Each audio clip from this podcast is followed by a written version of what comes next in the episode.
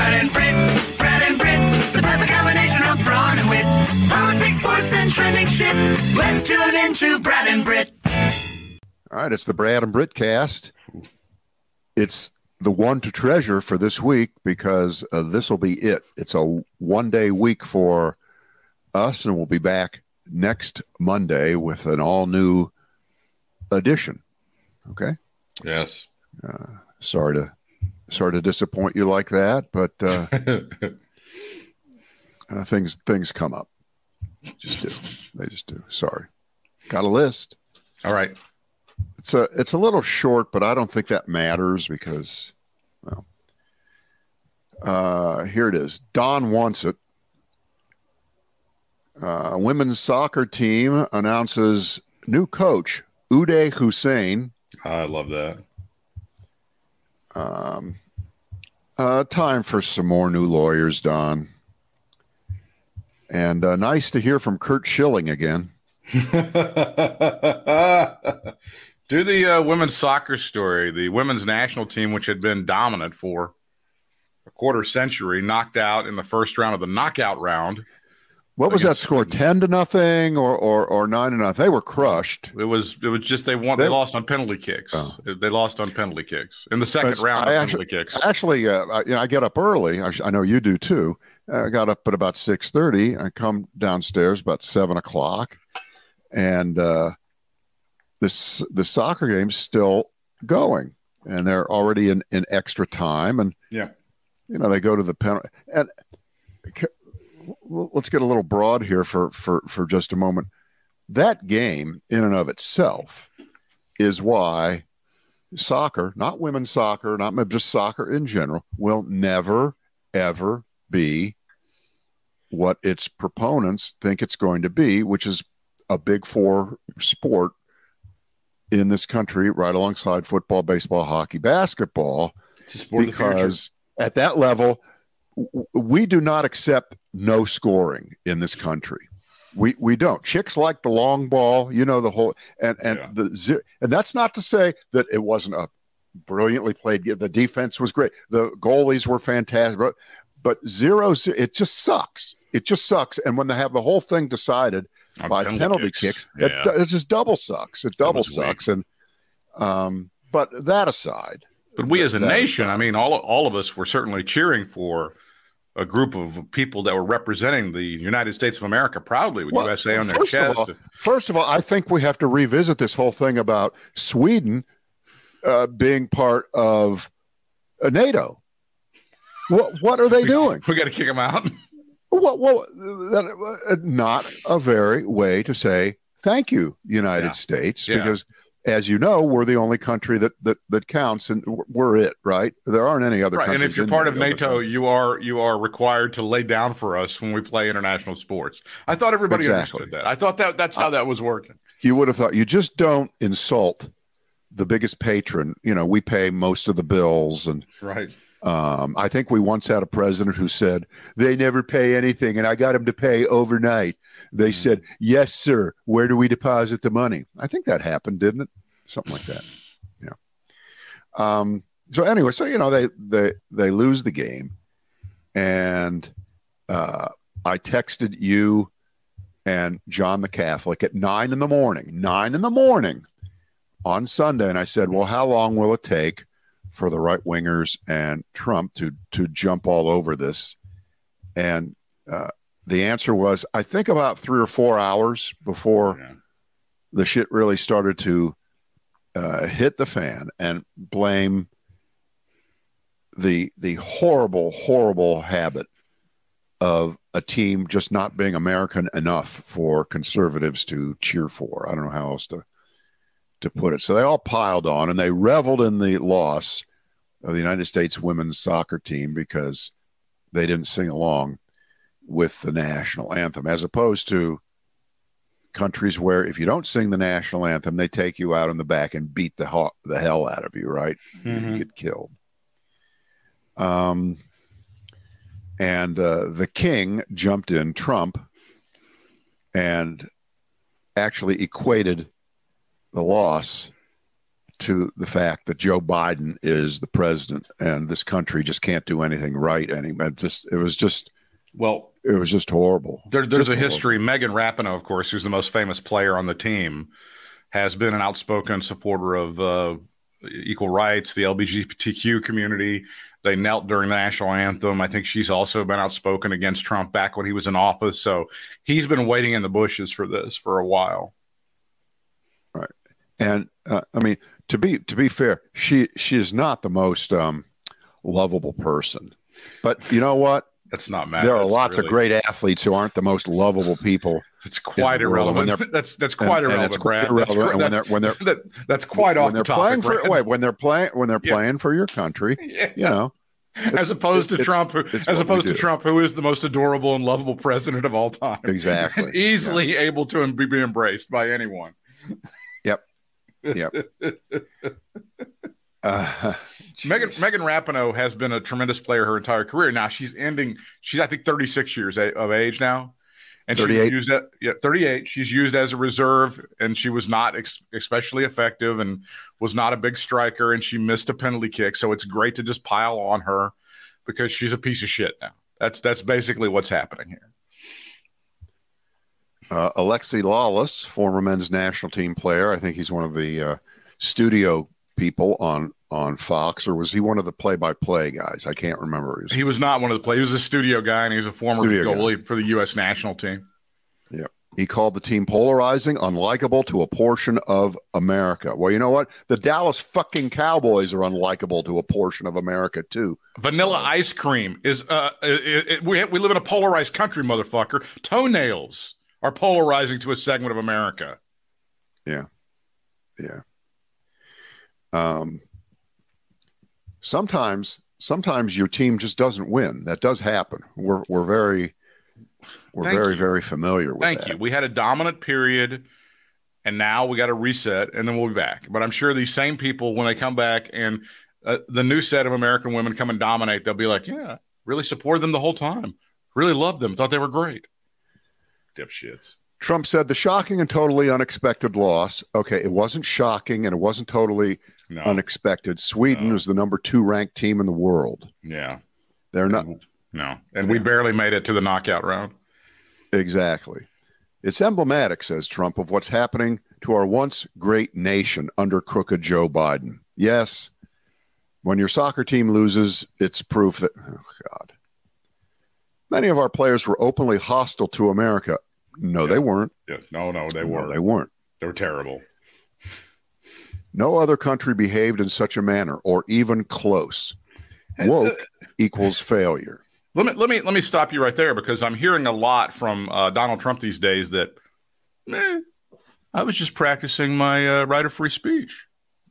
I wasn't uh, trying to undermine an election, deny any people's rights, or trying to foment an insurrection. It's just free speech. So when he wants to practice free speech and lies about it because that's not what he was doing, then you know that's that's fine. But when these women practice, which they really were over the years, talking about he how he's full of shit, eh, not so good, not so good. Well, see, but let me explain this to you. Please do. Uh, uh, kneeling for the uh, national anthem or not singing its words is about as close to treason as you get. Uh, lying and sending your third rate hack lawyer, who we'll talk about in a few minutes, to repeat over and over again the lie that this is somehow a First Amendment case, the January 6th indictment, and it is not. But you can see the effectiveness of lying over and over and over again because you hear more people parrot it who know it's not true, but they don't care.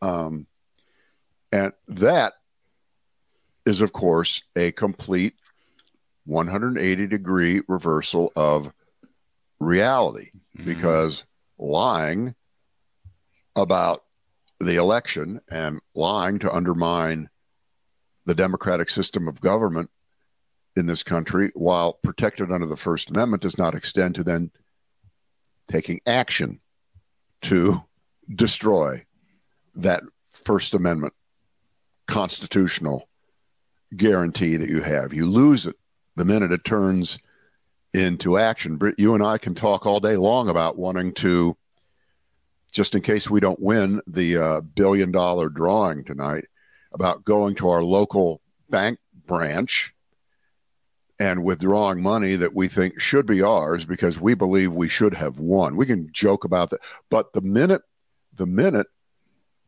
we uh, purchase guns and start to make plans about it, suddenly we've begun to commit a crime.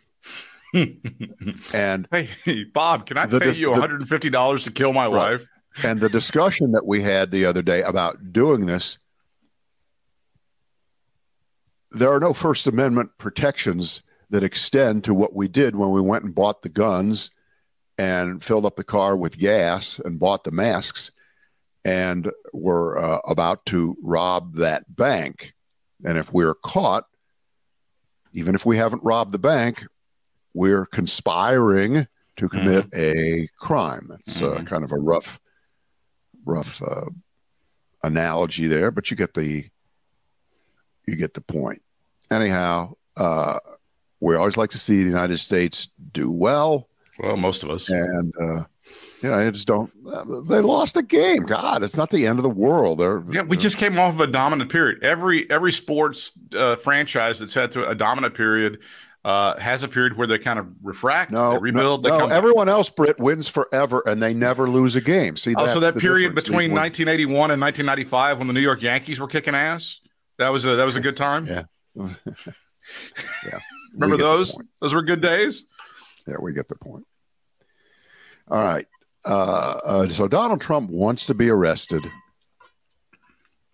beyond just the fact that he was arrested and indicted. He wants to be arrested for violating the judge's orders that were given to him in person last week to uh, shut the fuck up, stop threatening people.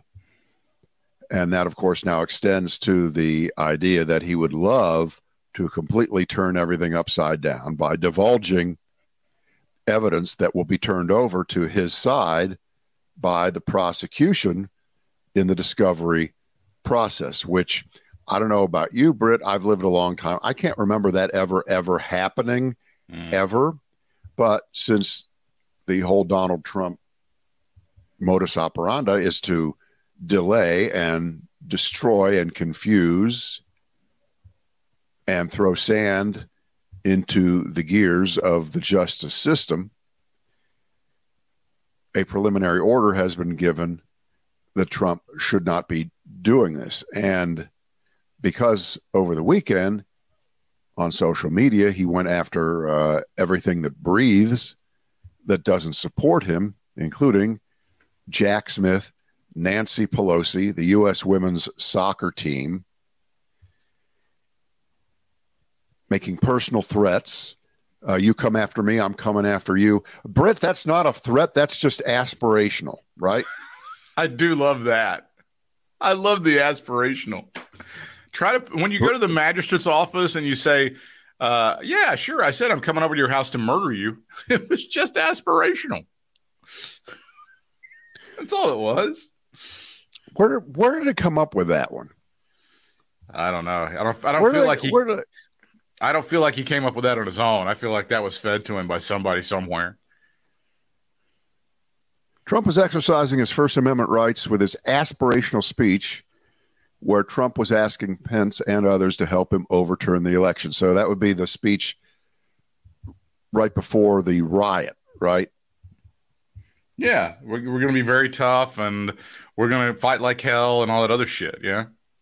Chuck Todd of NBC pressed attorney John Lauro on this issue when they talked about the phone call to uh, Brad Raffensperger, the Georgia Secretary of State, the find me 11,780 votes.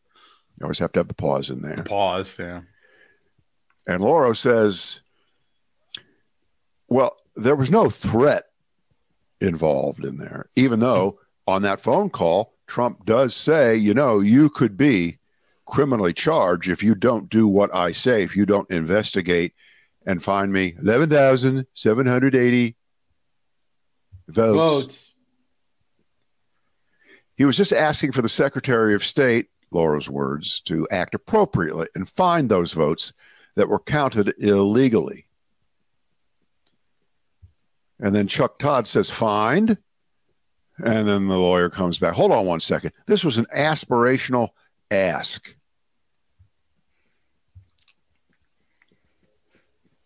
He's entitled to petition even state government. That's not petitioning the government. So, all this is right now is a PR campaign in public to confuse, to taint a prospective jury pool any and everywhere.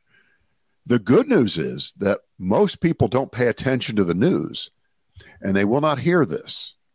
They won't. Not what we're saying, but the topic in general. They don't. So when the evidence is actually presented in court, when that audio is played again for a jury, good luck in standing up there and telling people that uh, Donald Trump is just an ambitious guy, just a just a an aspirational person. He aspired to make sure that the election was held fairly and the votes were counted correctly. And he just was asking, using that particular number, 11,780 votes. Votes. It's just a random number. It's like when you go buy a lottery ticket, they just, you know, a thing spits out a random number. That was the number that came into his head, right? Right. There was just no other It could have been any number. It could have been any number at all. could have been any number. It just happened to be that number. Find or me. as Donald Trump then said, that's one more than we needed. That's just, how lucky. He's so smart. How lucky. yeah. He's so smart. Um and have you have you noticed in the last day or two or so everybody's writing all the columns now they're also well this is how trump's going to win this one this is how he's going to beat this one here's the here's the strategy rah, rah, rah, rah. and what's left out now of these articles and columns that are in awe at one level of uh, Donald Trump's criminal craftiness and his ability to Teflon Don his way out of everything for 70 years plus now is the fact, and it isn't the same every time. It is different this time. We have never had a president who has behaved this way and tried to overthrow the very government that he purportedly wishes to lead, which he really doesn't, that he only wants to quote unquote lead and win the election so that he can have four more years of immunity. And notice that that's not mentioned anymore. It, we, we've we've said that once already. We don't have to say that anymore. We're just going to get on to the brilliant tactics of Trump right now to confuse and gaslight everyone. And I find that a, an abrogation of duty again by the press. You're giving him too much respect here. Well, that You're should be the too slogan. much. That should be the Trump 2024. Keep me out of prison. I mean, that's that's the that's the whole point of all Yeah. of this. Yep. Yep. Um, he wants to be martyred. He wants to be sanctioned. He wants all of these things to happen, and he wants them to happen now because the way they're looking at it, every minute that's delayed is another minute that a trial could be denied the United States of America before the election. And I know Donald Trump is, in, uh, is entitled to a presumption of innocence, and he doesn't have to prove his innocence. The government has to prove its case. The government has to prove beyond a shadow of a doubt to 12 jurors of the peers of Donald Trump, of which there really are none because he's such a superior person that uh, he committed actual crimes, that he didn't just say things. So, just how many Republicans, how many Republicans who were part of his world, who he appointed, who were on his team, how many of them will have to step forward and say, no, we told him and he knew. And every action that he took subsequent to that is proof that he is guilty of the crimes which he has been charged with, including crimes against the United States of America itself. How many? Well, it doesn't really matter because we're still in the point where now we're just giving uh, Donald Trump the full runway to lie and gaslight and get away with things and then start to tout survey numbers, polling numbers about how well this is working. And I don't think it is. I think we're being hornswoggled, not on purpose, but inadvertently. Eight years of numbness, I think, is being expressed right now in the way this is being covered. You know, this is not about both sidesism. This is not about whataboutisms. This is not about Hunter Biden. This is a case that is different from all others. And this whole idea that there is some legitimacy to things of the like of when Trump says, uh, why did they wait two and a half years to do this? Now that I'm a leading candidate for real, now they're coming after me. This is all about trying to prosecute me and convict me because I would be the next president, and they hate that. Why didn't they do this two and a half years ago? We've already talked about this. They couldn't have done this right after the election, and they couldn't have done this. They, oh, what? I'm sorry. They tried this after the election. It was called impeachment. That's right. right after January 6th. That's right. Remember, in the the two weeks he had left in office, they impeached him again. They did. And the gutless Republican senators gave him a pass. He was he was impeached after he was after he was out of office. He was impeached afterwards, with the goal being that he could not run for office again, and the Republicans wouldn't go for it. So yeah. seven of them would. Seven of the senators did. So you got up to fifty-seven. Mm-hmm. But forty-three didn't. Did not. And what was the reasoning that a lot of them who voted no to convict gave, even though many of them were actually saying, well, Donald Trump did these things. It's his fault. He put my life in danger. What he did was wrong. What was their reasoning? Their reasoning was that the legal system will take care of this and we don't have to put our dicks on the line politically by voting to convict in the Senate and making Donald Trump ineligible to run again, because that's what would have happened if he would have been convicted after impeachment, or as it said all over television and everywhere else, impeached. He, we know he was impeached. The, the, again, there you go. That's a language problem. That's an intelligence problem. They now, like the dumbest people you know, who don't know the difference between, say, attorneys general being the plural of more than one attorney general, that Donald Trump was impeached twice he was not convicted either time. But the word conviction now has gone away when they describe this. You know what I'm saying, Britt? Mm-hmm. They just talk about, uh, well, they tried to impeach him twice and it didn't work. Well, the impeachment actually did work. He mm-hmm. did get impeached twice in the House, which was democratically controlled. Uh, yeah, the second impeachment convicted in the Senate. The second impeachment uh, trial took place February 9th of 2021. February it was after he had already left office. So well, the, the goal, well, Britt, that was the you can't impeach a guy after he's not president anymore. that was part so of that was part of the reason. We're going to vote to, to that was part of the right. That's what some did. of the some of the Republicans would not go for conviction based on right. that. I mean, that was the Josh right. Hawley crowd, and I'm sure the right. Tommy Tuberville crowd. Right, and and uh, the legal system will take care of that. That was the that was the Mitch McConnell line. Okay. But it has to be taken um, care of in a timely fashion that we think is good. If yeah. it's two and a half years later, then it doesn't count. Right. But if it's one year later, would that have been okay? Of course. That's too soon. Too soon. Yeah, too soon. Too soon. Right. There's a uh, uh, after a year, between a year and a half, after a year and a half, it's too much. There's a small window of six months there. Then it will be acceptable to Donald John Trump, the greatest president who ever lived. Uh, Mike Pence is just a, a profile in disgrace. he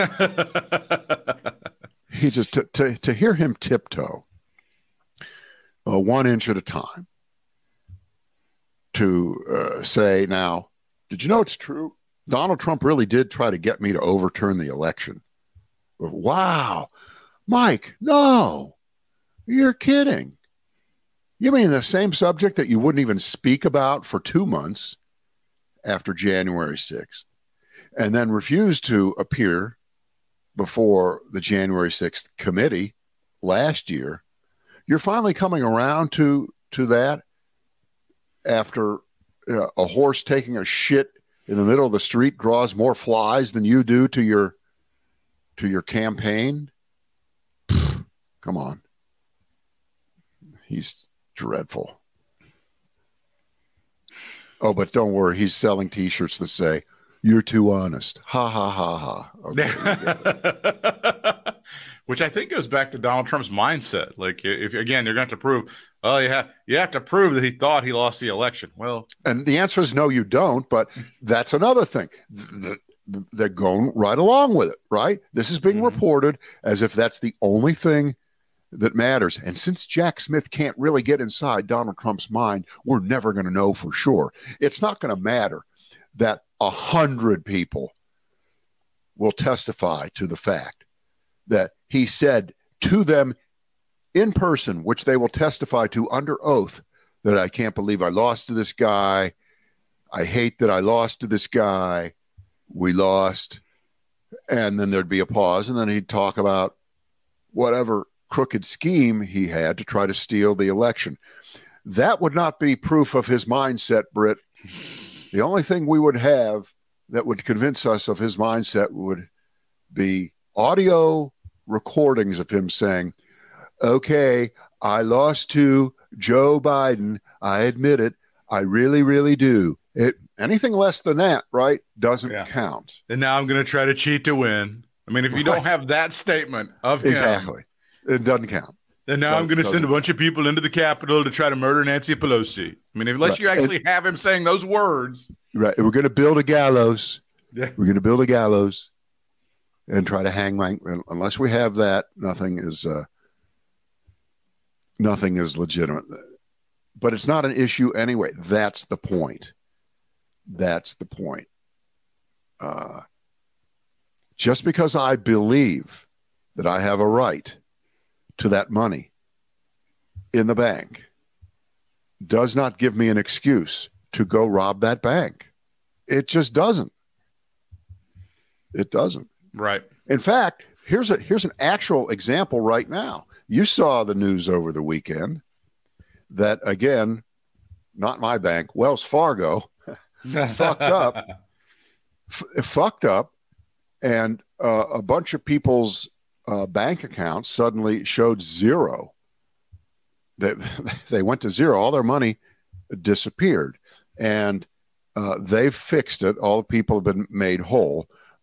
Let's just say that happened to you and you were so mad that you said, you know what?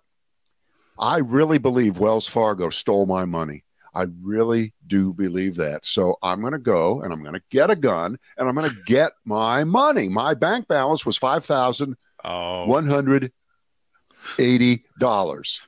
Well, that's that would be your that would be your First Amendment right to say something like that. You certainly yeah. would be protected under the First Amendment to say anything like that until you get the gun and walk no, into the branch. You're not you're not protected by the First not Amendment to do by that. The no, you're not. No, that's a threat. If I go and if I if I go, Brad, I'm coming over to your house right now. I'm going to burn it down and I'm going to murder you and your family. That's not protected free speech. it just isn't under any circumstances at all. Yeah. Um. This lawyer, John Lauro, it's the lawyer the full, of the week. yeah, he did. He did the full Ginsburg. He was on every show uh, over the weekend, some more than once, and uh, he really got into it real good with uh, CNN's Dana Bash.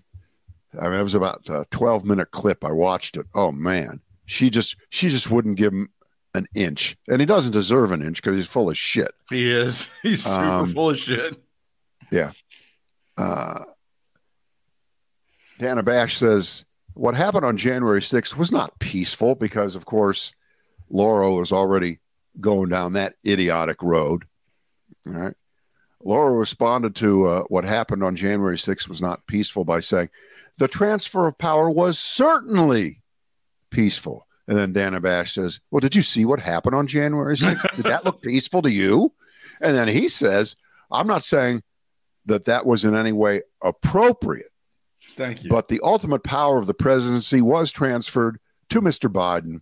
We all know that that happened as you do. So, with a straight face, he wanted you to know that because what was it, about seven hours later than it should have happened, because the U.S. Capitol was ransacked, threats were levied, property damage was inflicted, dozens, hundreds of police officers were injured, some of them mortally. Just because that happened, because later that night, they finally did, Mike Pence certify the real electors, that therefore that was a peaceful transfer of power. So this is the kind of shit that they're putting out there into the public air, and it actually works for people who want to believe that. They they get the affirmation, one of your favorite words, that information. what they're thinking has some validity to it. It might have really been a, a legitimate political discourse that was, again, upset by Antifa. It was an inside job by the federal government to make Donald Trump look bad. Because Trump's lawyer says there was a peaceful transfer of power at the end of the day. And this is for once, when you use the phrase at the end of the day, it isn't a cliche. It actually applies to the time of day that Pence finally was able to. Uh, did they You do know- that before midnight, or was that at two in the morning that they You finally know, I, got I was I, I did see Oppenheimer yesterday, and there was a peaceful surrender in the end. Yeah. So, uh, exactly. The Japanese did. They just signed the document. The war was over. Yeah. Uh, nothing in the interim. No, no, no. Just some unpleasantness. Yeah. It does happen. Uh, how about nice to hear from from Curt Schilling again? Yeah, Curt Schilling, the former pitcher for several teams, including the Diamondbacks and the Red Sox, most notable for that bloody sock situation back in 2004. Yeah.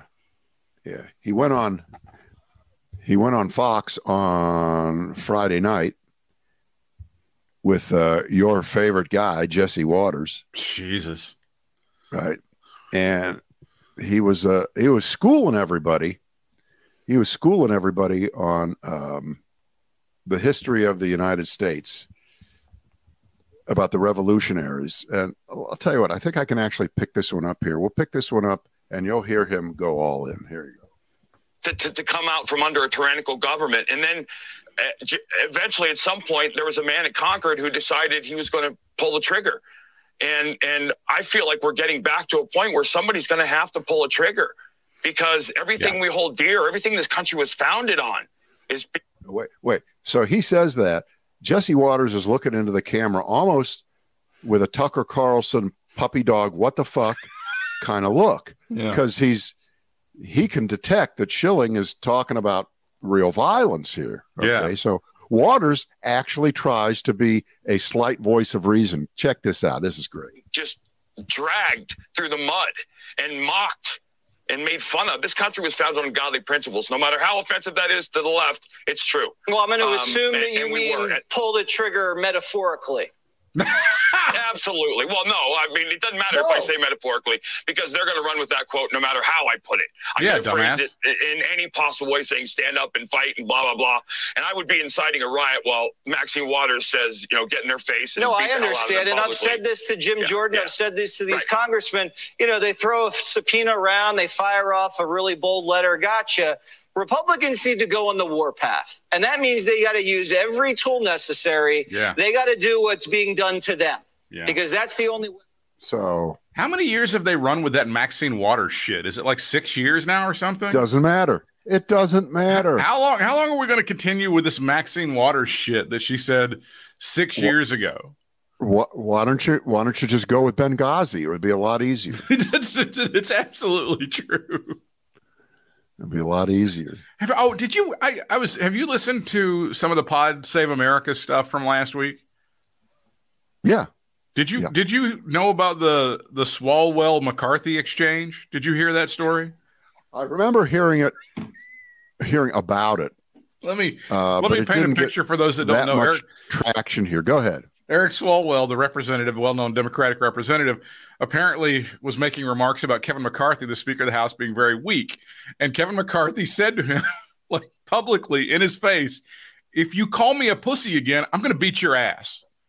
So Eric Swalwell looks at him and goes, "You are a pussy."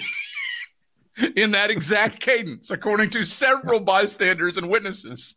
Kevin McCarthy spun on his heel and walked off.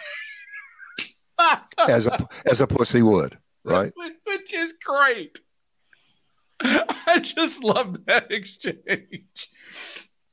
Yeah, it's funny when like when Jesse Watters has to be the at least staged voice of reason, right? In that particular clip that you played. Well, He's got to right, be But the- that lasted for bu- less than a tenth of a second. It did. The thing about Jesse Watters that makes him so infuriatingly annoying is he. I, I think this is where Tucker Carlson and Glenn Beck were not. They they had a disadvantage compared to Jesse Watters because I think both of those guys are way smarter than him. Jesse Watters doesn't really care if he looks stupid. He really doesn't. He doesn't matter. It doesn't matter to him if he looks like the dumbest fuck who has ever uh, walked out of the primordial ooze. He just does not care, and he will he will look as dumb as he possibly can, and and come back the next day as though he's won five Nobel prizes, six Peabodys, and seven Polks. That's that's the thing about that guy.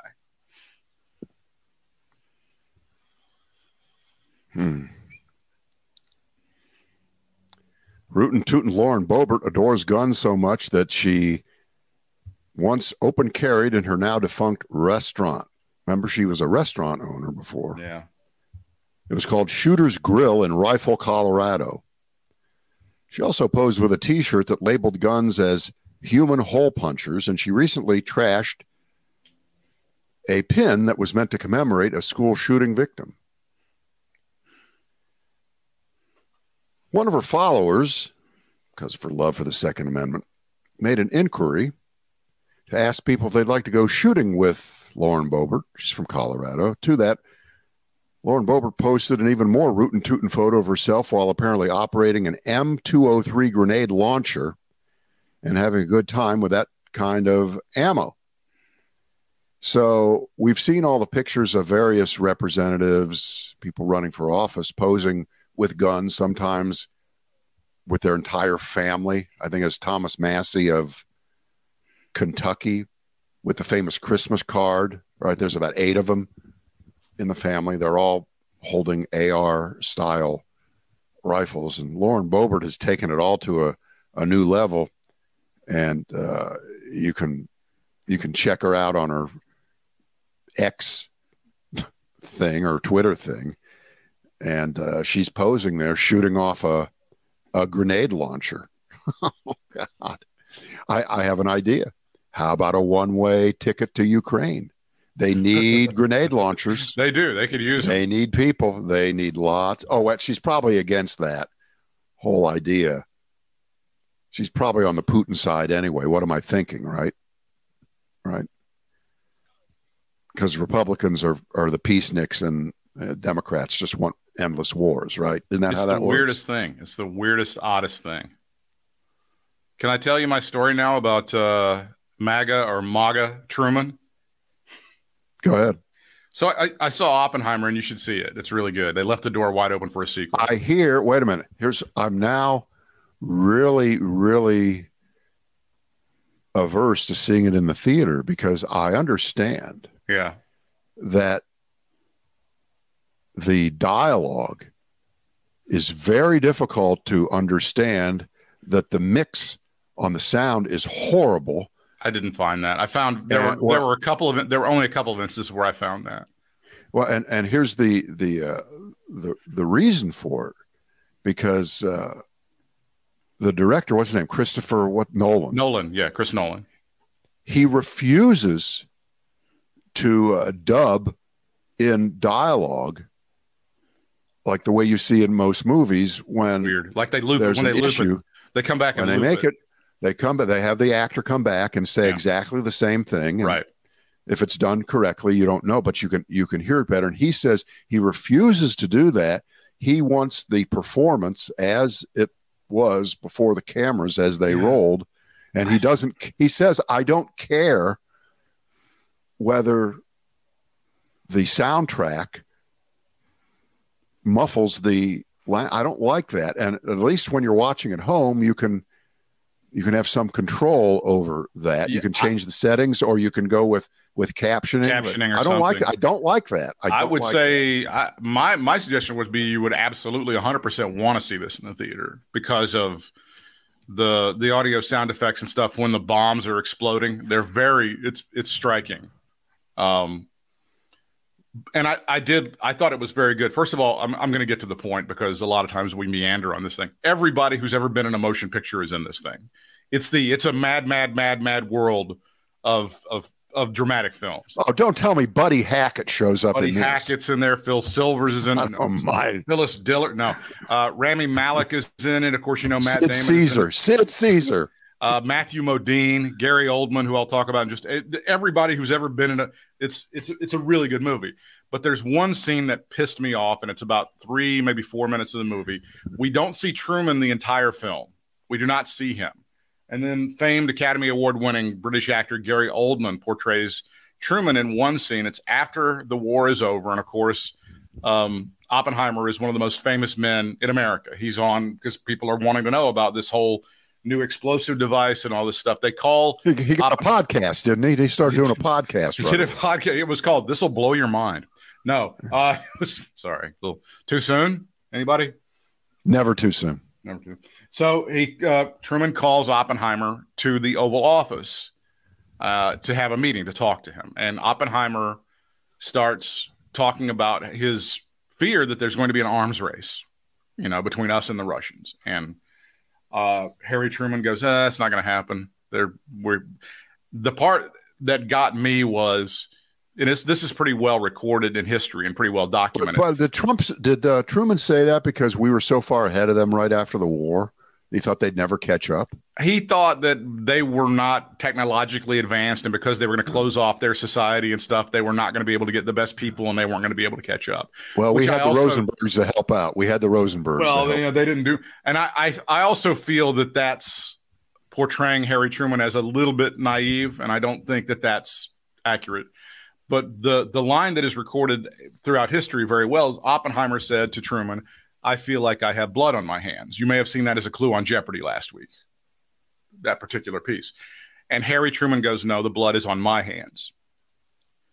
That is how the, the exchange happened. In the film, when Oppenheimer says, I feel like I have blood on my hands, Harry Truman makes a weird face as if to mock him. And Gary Oldman, as Harry Truman, dramatically takes out his pocket handkerchief, waves it at him, and then dramatically fake hands it to him to wipe the blood off of his hands. And then gives him a speech about, Do you think anybody in Nagasaki gives a fuck who created the bomb? They only care that I'm the one who authorized the, the bombing of Nagasaki. And then Harry Truman goes on to kind of mock Oppenheimer for being a bitch. And as he's going out of the office, he tells the Secretary of Defense, Gary Oldman, as Harry Truman, keep that crybaby out of here. I don't think that's I, I don't think that's an accurate portrayal, and I think that that is from the filmmaker's point of view, uh, an attempt by Chris Nolan to make him into MAGA Harry Truman. That you pussies don't understand. We had to do this, and anybody who had misgivings about creating something that killed a couple hundred thousand people, get take your take your uh, panties off and get in the game. I, I thought that there's no way that that exchange could have happened the way it did, and now that I'm reading some of the recordings of history, I, I'm still convinced that that's not at all how that went down.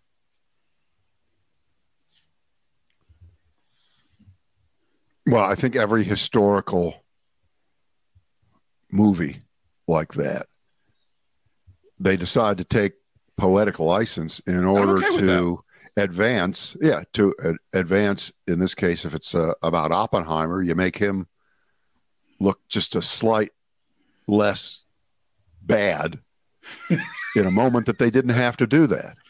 Well, I agree they- with you. They, they- did, they what- didn't have to do that. What what was the point of doing that? I don't I don't know. And What, a- what was again, I, in that I'm okay when you're making a historical a movie based on historical, you know, facts. It's difficult to get everything right because people are going to go and go, no, they didn't hire this guy to the project before they hired this guy and this guy. I don't, I don't care. That's fine. I don't give a shit about that. This was, and I, I, I don't, I don't know why. Yeah, again, that wasn't necessary for the three to four minutes that Harry Truman appears in the film. You make him look like uh, an uncaring asshole, basically, is what the is what they were going with there. Did you uh, quickly notice the 48 star flags where the 50 star flags I- were supposed to be? I Did that even get, did you, you forgot about that story already, huh? I didn't. No one, no one pays attention to that shit. No, I- see, I- you're you're supposed to be the guy that stands up in the theater Look, because now it's a fraud. now that people can't behave in movie theaters anymore, they come in naked. You'll you'll enjoy it. Yeah. You you would enjoy it because you you get some of the history and a lot. Of, the whole movie is basically framed about the, around this um, rivalry between Lewis Strauss and Robert Oppenheimer. And Lewis Strauss is, Is, is there by a Bob uh, is there an intermission? Three hours? no, Really? No. You either got to go piss on your own time and miss something or whatever. But Lewis Lewis Strauss, um, who was a big player in the development of, of the you know the nuclear bomb and atomic energy, is portrayed by Robert Downey Jr. and he's going through his confirmation hearing to become the Commerce Secretary under Eisenhower, and he eventually fails at that. And they very dramatically at the end of that go, "Yeah, you, you lost some votes to these senators, including this junior senator from Massachusetts." Guess who that is, Brad? he was he, he was a war hero. so yeah, it's but I, I it's I I liked it. I there were not a lot. There were a couple of pieces of dialogue I didn't get, but for the most part, I got most of it. And I didn't watch the super seventy millimeter two D. I I watched the regular thirty five millimeter two D showing. I think uh, it's that. I, I, I'm just curious now. See, now that I've, I've given you the Iggy on it, you should watch it just to see if that thing with um, with Truman bothers you as much as it did me. Well, it's not fair because you've uh, Yeah, I've given you the Iggy. you've poisoned me. In fact, Now- you've basically you've basically spoiled the movie for me. And, and you know what? I refuse to see it now. I just But it's- absolutely No, it's it's it's an amazing story uh, historically because when Truman was, you know, when he was sworn into office in April of 45, he didn't know anything about the Manhattan Project. He had no idea that they were building that. And so you go 120 days out within those 120 days from him not knowing about it to us bombing Hiroshima and Nagasaki and ending the war. I, I, I don't have as exciting a, a a brand new piece of entertainment to tell you about as as you did, but but you know I throw stuff into the DVR. Sometimes it take months to get around to watching it, and Yes. Uh, we we watched something last night. It's been sitting in the DVR for a couple months. It's from the public broadcasting American Masters Yes. series, and this one, and it's it's a brand new one. You know, done in 2023 about Little Richard. Oh, Okay. okay. All right. It's two hours, and uh, it was fantastic, and I really, really learned uh, a lot uh, about him, about his influence, uh, about some of the seminal moments in his life, particularly in in public, and the moment when at the at the Grammy Awards, he took over the ceremony. Yeah. He took it over. He owned it. And the winner is me. Winner is me. yeah. Um, and to to listen to Ringo Starr talk about how they idolized him. right. They idolized him. Uh, and the same with Keith Richards. Uh, they got him out of his coffin and got him to speak uh, actually coherently. I, that's just one of the things I love about subject. both the Beatles and the Stones is they've been completely open about their influences. One hundred percent, they've said we this is where we Well, got 'cause this, and we love it- this. I love that. You can't hide it. You Yeah. you can't hide it. Woo! He he did it first. He he did it first. So anyway, if you can look at that one, I'm sure you know you can watch anything from public TV on on their website full you know in, in perfect fidelity. I, I Uh, me- highly recommend the little the little Richard American Masters from from a couple months ago. Let me It's mention on good. this day that we've just got word that the great director William Friedkin has passed away. William Friedkin, if you ever liked a car chase in a movie, he took it to a new level in a film called The French Connection. Also, a film that is kind of overlooked of his called To Live and Die in L.A. in 1985. Uh, William Friedkin also directed The Exorcist and several other films and did very, very well with his career. William Friedkin uh, died at the age of 87 today, Brad. What are you turning into Charles Kuralt? a, a ma- a master director died today. if you ever liked a car chase in a movie, Jesus, God Almighty! All right, uh, have a great rest of the week. We'll check back in with you uh, seven days from now, and uh, my guess is, what do you think? I think we will have the quartet, the big four indictments in the bag by then. It'll be interesting. And then I, I think there is a slight chance that maybe he does uh, find himself under a contempt of court charge for running his big fat mouth and posting stuff on social. That'd be great. Well, he's not going to obey that. Yeah. he's going to challenge he's going to challenge them to have the you know uh the people who do security for the justice department come to his home and drag him away he, he wants that